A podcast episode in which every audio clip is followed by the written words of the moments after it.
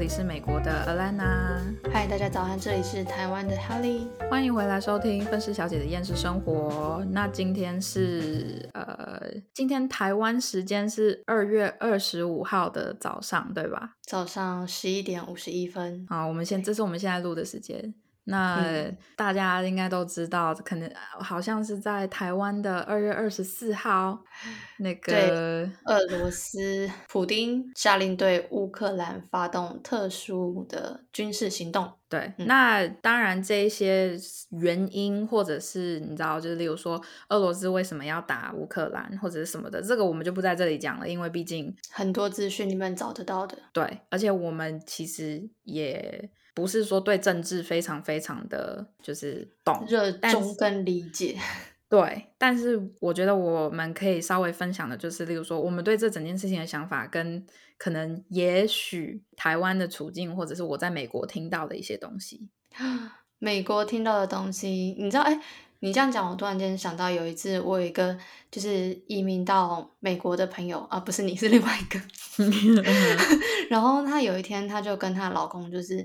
开车去某个地方，然后他那时候拍了一个现实动态，那蛮久之前的，然后他就看到旁边一路上全部都是呃，就是那个什么坦克车啊，还是什么，就是军事装备或是军事的，哎，要讲器具吗？还是武器之类的？对，就是之类的。然后他说：“哇，怎么那么多？就是坦克车还是飞弹什么的？”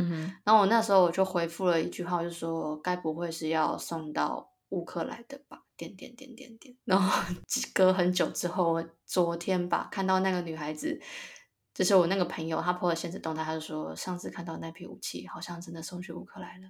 傻眼，也是不知道啦，只是就是当时就是啊，我也不知道美国是不是真的就有派兵过去保卫乌克兰还是什么。我也现在我真的觉得美诶，美国现在那个总统叫什么？那个拜登吗？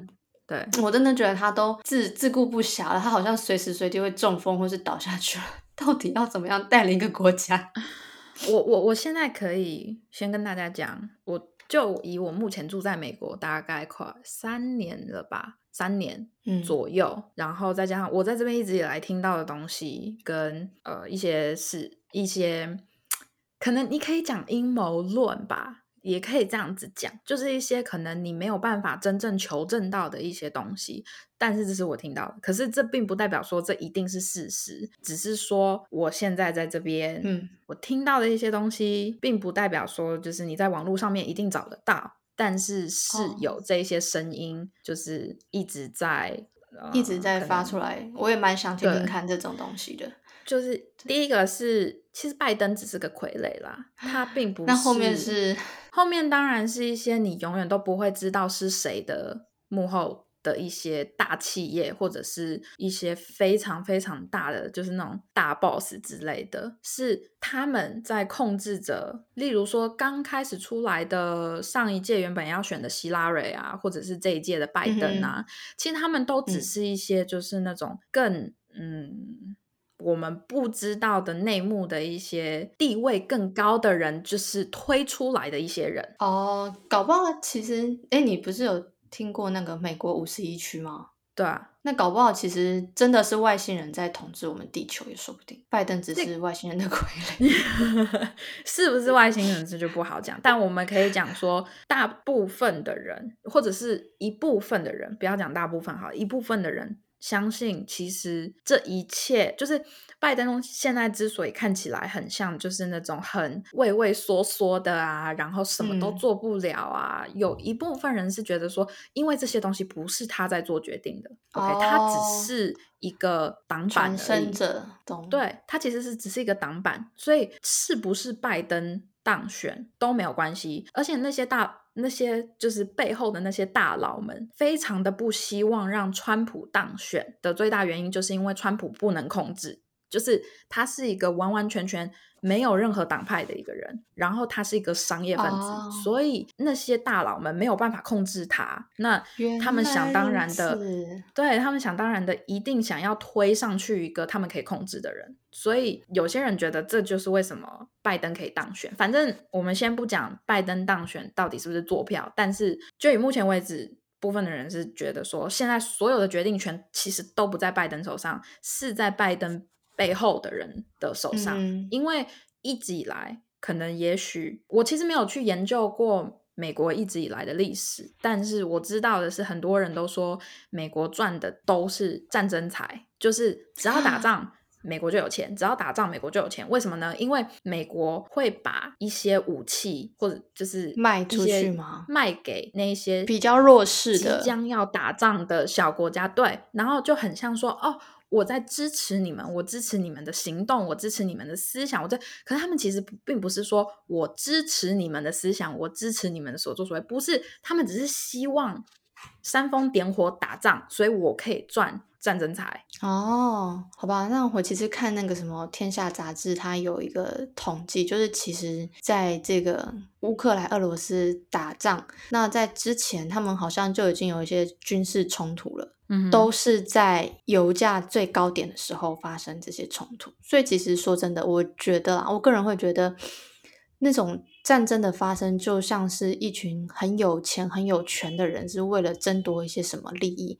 然后在玩的游戏，可是陪葬的就是底下的人，没有办法。你你有看到新闻吧？他们就有说，就是什么乌克兰的，就是什么前百大还是前几大富豪们，全部都已经跑光了，只剩下几个还留在乌克兰，是因为他们被抓，然后他们没有护照能够逃离乌克兰，所以他们被迫只能留继续留在乌克兰。就是，其实老实说，那些有钱人，可能非常有钱的人，他们早到早就已经在媒体收到消息之前，他们自己就已经收到消息了，然后赶快跑。一定的，我觉得一定的。现在真的是有钱人才能玩的一些游戏，就是像战争跟政治。对啊，我记得好像。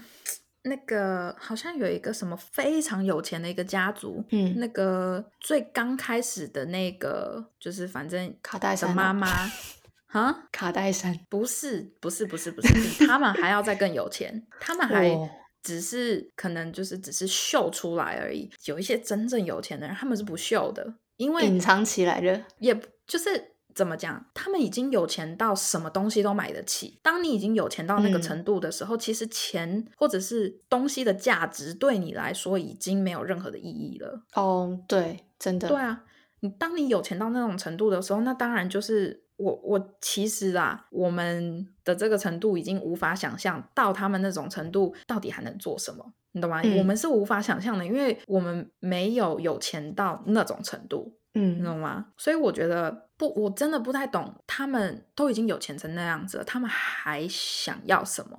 可能就是，也许就是你有钱到一定的程度了之后，那带接下来的应该就是权力了吧？就是你到底能在这世界上掌控多少东西吧？你这你你有看过什么《疯狂麦斯》吗？我听过，可是我没看过。嗯，反正它就是一部，好像也是在发动战争之类的，然后世界就是能源浩劫这样子，大家要找什么水源跟绿洲之类的，类似啦。我有其实有点忘记了。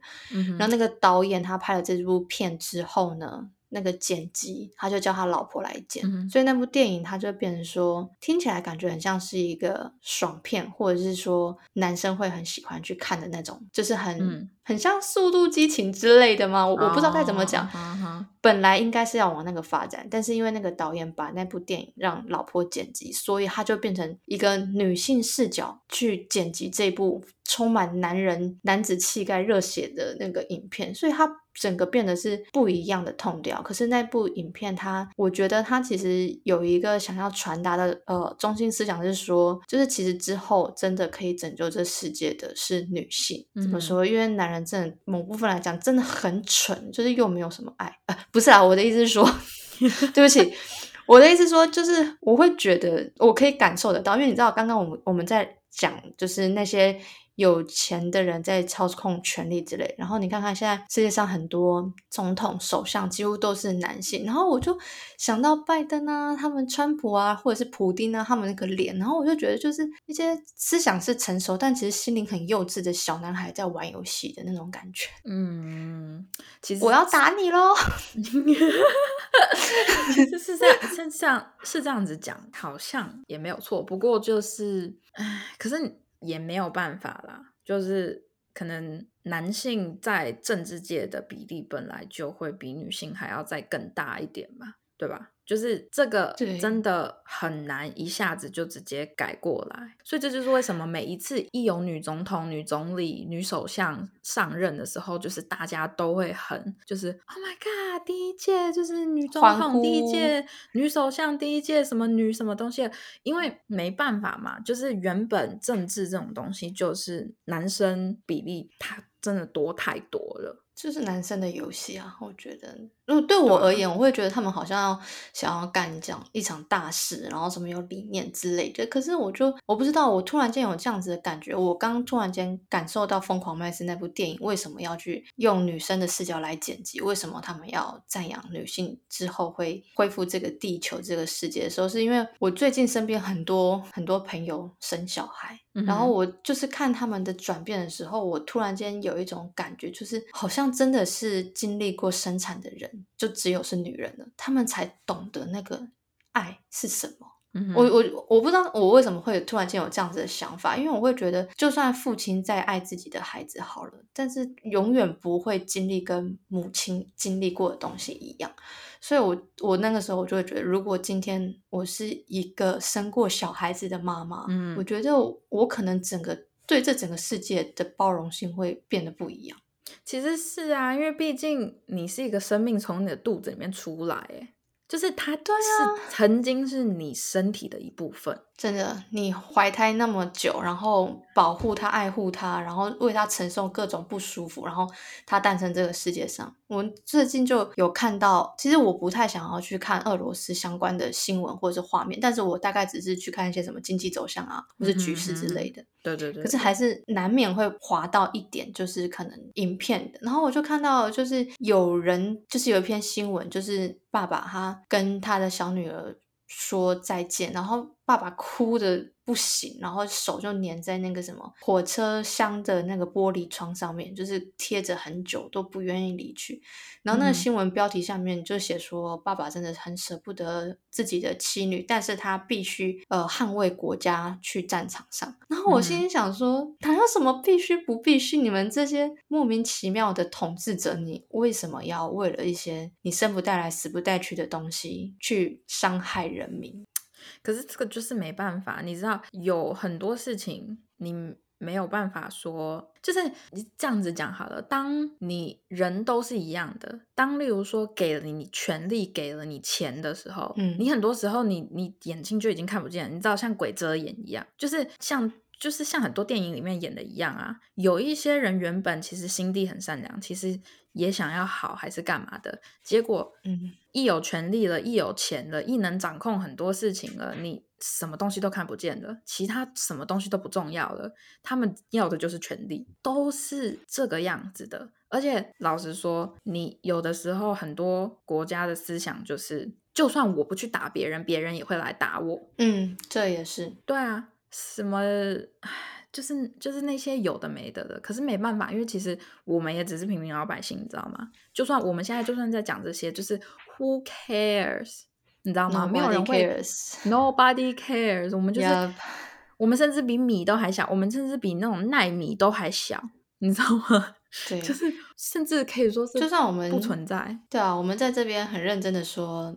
不要伤害人民，我们都是一家人。没有人听得到啊，听得到的人也也不能干嘛，对啊，就很无奈。所以这就是为什么有很多人拼命努力的在往上爬，你知道吗？就是因为当你是整个世界的最底层的时候，你上面的人开始在那边疯狂的时候，害到的永远都不会是他们自己啊，永远都是下面的人啊。对啊，绝对是这样子。你可以，你知道，平平顺顺的过一生，但是那是你自己，OK？你没有办法去保证别人不会来干涉你的人生，所以就是这个样子，没有办法。你知道，事实就是这么的残酷。而且老实说啦，就你现在国际形势趋势变成这个样子了，嗯，你在哪其实都不安全的啦。老实说，比如说台湾跟大陆吗？比如说台湾跟内地啊 可是我觉得可能，也许就是呃，内地的那些人可能不太需要担心太多啦。我觉得比较需要担心的，应该是我们台湾的台湾的黑利。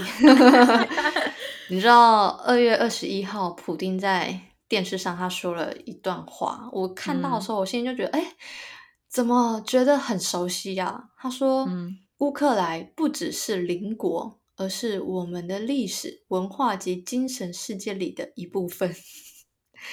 然后我听到普丁讲出这句话的时候，我就觉得，呃，他是不是跟习大大关系很好？他之前不是才好是在那个冬奥的那个时候，还是什么时候才刚跟习近平见过，不是吗？他们是不是已经讨论好，就是大家要收回，就是历史的一部分？我我我跟你我跟大家讲啦，其实。怎么说？就是这整件事情好了，我我认为啦，不管是我们的战斗民族普丁 要像要打乌克兰，还是现在你知道我们内地的小粉红们跟你知道台湾价值们 在那边疯狂的冲撞，我觉得。虽然我虽然我有听到一句话，有人说乌克兰跟台湾在历史上跟地理位置上面完全不一样，不能混为一谈。确实，OK，地理位置跟我们的历史完完全全的不一样。可是，嗯，你真的是不好说，因为毕竟中国大陆是这么大，而且他们现在的技术非常的发达，发达到连美国都在害怕。所以你嗯，真的就是，我觉得生在台湾的台湾人们，就是可能还是要稍微好好的知道说保护一下自己啦。有一些言论不该讲的，就是当然就是还是不要讲，先不要讲，我们不要挑衅，好不好？对，不要不要硬去攻击，不要觉得说别人会来帮助我们。有的时候，很多时候，人都只能靠自己。你不能说哦，我们有美国躺着我们，我们上面还有个日本。No，那些都是别人，你没有办法去保证别人是真的会来帮你，因为那是他们。你能保证的就是只有自己能够保护自己。所以，真的，在你去期待别人来保护你之自己之前，你先想想你们自己能不能够保护自己。如果不能的话，那就不要去做出一些很偏激的言论。就是没有办法，我们台湾哪有能力可以保护自己？我就问，真的，你觉得现在台湾的那些士兵能上战场吗？大部大部分的士兵现在不是都是去帮忙救灾啊？然后呢？我我现在是觉得啦，就是最近不是呃大陆的发言人才刚出来讲，就是有关于。俄罗斯跟乌克兰之间的这件事情嘛，说什么什么就是之间要就是协协调啊，要用和平还是什么东西的，听起来很像在就是放马后炮，其实就是，但是我觉得他们那一些话。同时，也是在讲给台湾人听的，就是台湾政府听的，不是讲给台湾人听的，是台湾讲给台湾政府听的。就是你们不要闹哦，你们乖乖哦，和平。就是我觉得他现在他们的发言人出来讲那些东西，有一点像是在跟台湾讲说，就是可能 maybe 他们其实是有意愿想要跟台湾做协调，可是我觉得可能台湾现在。不想，可是我觉得其实有的时候，你你看，不管是在可能任何事情上面，就是你要能够去调和很多事情，你是要靠沟通。你完全把人家拒绝于门外，完全不愿意跟人家沟通，完全甚至要反人家，他不会来打你才怪。不过等一下，我我觉得这一点就是非常值得大家来讨论。我觉得到底什么是和。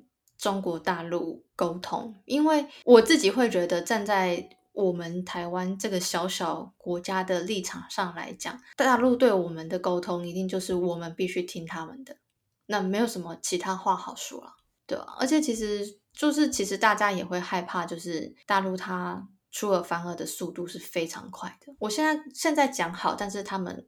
就是改变，也是一翻脸就不认账了，到时候就是我们的问题。因为如果说拿呃网络上他们的乡民这样子讲，就是你们拿我们拿香港来接近嘛，他本来不是说好几十年不会改，就是收回香港的那个一些法法律还是什么之类的嘛，时间还没到他们就改了。所以我觉得站在台湾人的立场而言，我我可以理解大家对于跟大陆沟通这件事情，其实就是等于投降了的感觉。可是，可是我同时又觉得说，一定有不需要投降，但是也能沟通的方法。就是我说的沟通，并不是说哦，我们一定要回归大，不是这个意思。因为其实我也不喜欢。大陆那种一定要我爱祖国，然后我怎么样怎么样怎么样，祖国真的很好，为什么你们都不能理解？我好希望全世界人都回到祖国的怀抱。就是请去收听内蒙古，请去收听内蒙黑利 去内蒙的那那几集，就是大家都可以知道我们在讲什么。但是我的意思是说，真的，我觉得。但是这个就不是我们人民可以看到的他们内幕的事情，你知道吗？我觉得说不定香港跟大陆的这件事情，其实有更多的内幕是我们一般平民百姓不知道的事情。然后结果最后就被直接煽风点火吵起来了，就跟美国一直以来对于其他的小国家做的事情是一模一样的，你知道吗？就是他们在背后做的那些事情，我们一概都看不到，我们只看得到表面上的事情跟新闻媒体报的东西。可是你，嗯。能相信新闻媒体多少？其实老实说，现在很少东西真的能够眼见为凭了，除非你是当事人，甚至是当事人当就是那个国家的民众都搞不清楚状况。所以我们有很多事情，我觉得很难说。所以这就是为什么选的总统非常的重要。就是选的总统、总理，或者是你，你不能选择像大陆那样没没法选，那那那没办法。可是要能够去嗯辨别，其实老实说也很难。所以你知道，老实说啦，我们讲这些都没有用啦，一切都是看运气啦。你知道，看那一些可能就是当官的人愿不愿意听，就是 真的愿意为我们着想吗？还是全部都是为了自己的？位置，因为其实有一些很多有一些政治人物，或者是有一些已经在一定位置上的人，他们最后去想到的东西，全部都不是哦，我要怎么为下面的人好啊，我要为怎么下，他们全部都是为了保住自己的位置。